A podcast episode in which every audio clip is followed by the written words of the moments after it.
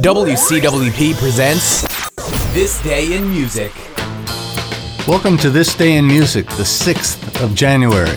Born today, nineteen forty-four, Van McCoy, singer and producer who had a nineteen seventy-five number one hit with The Hustle. He died at age thirty-eight. In nineteen fifty-six, Lonnie Donegan's cover of Rock Island Line entered the charts and kicked off the skiffle craze.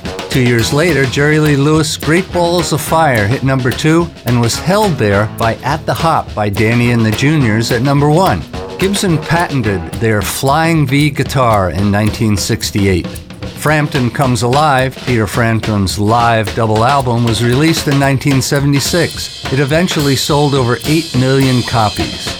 The next year, nineteen seventy-seven, Kiss's Rock and Roll Over album was certified gold. And that's it for This Day in Music.